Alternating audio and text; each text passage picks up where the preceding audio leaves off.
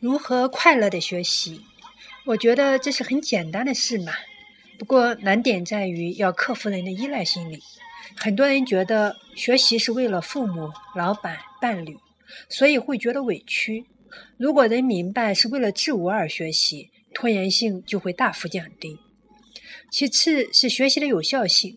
虽然学习不见得非要有明确的目的，比如阅读休闲读物、看电影都是享受。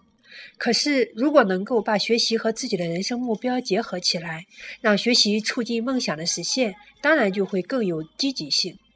所以要把学习的作用发挥出来。比如学习了画画以后，可以尝试给书籍画插图，用所学的技能去赚钱或者拥有成就感，或者是给别人带来快乐。不信，你手绘贺卡送给朋友们试一下。今天就说这两点，多了怕你们记不住。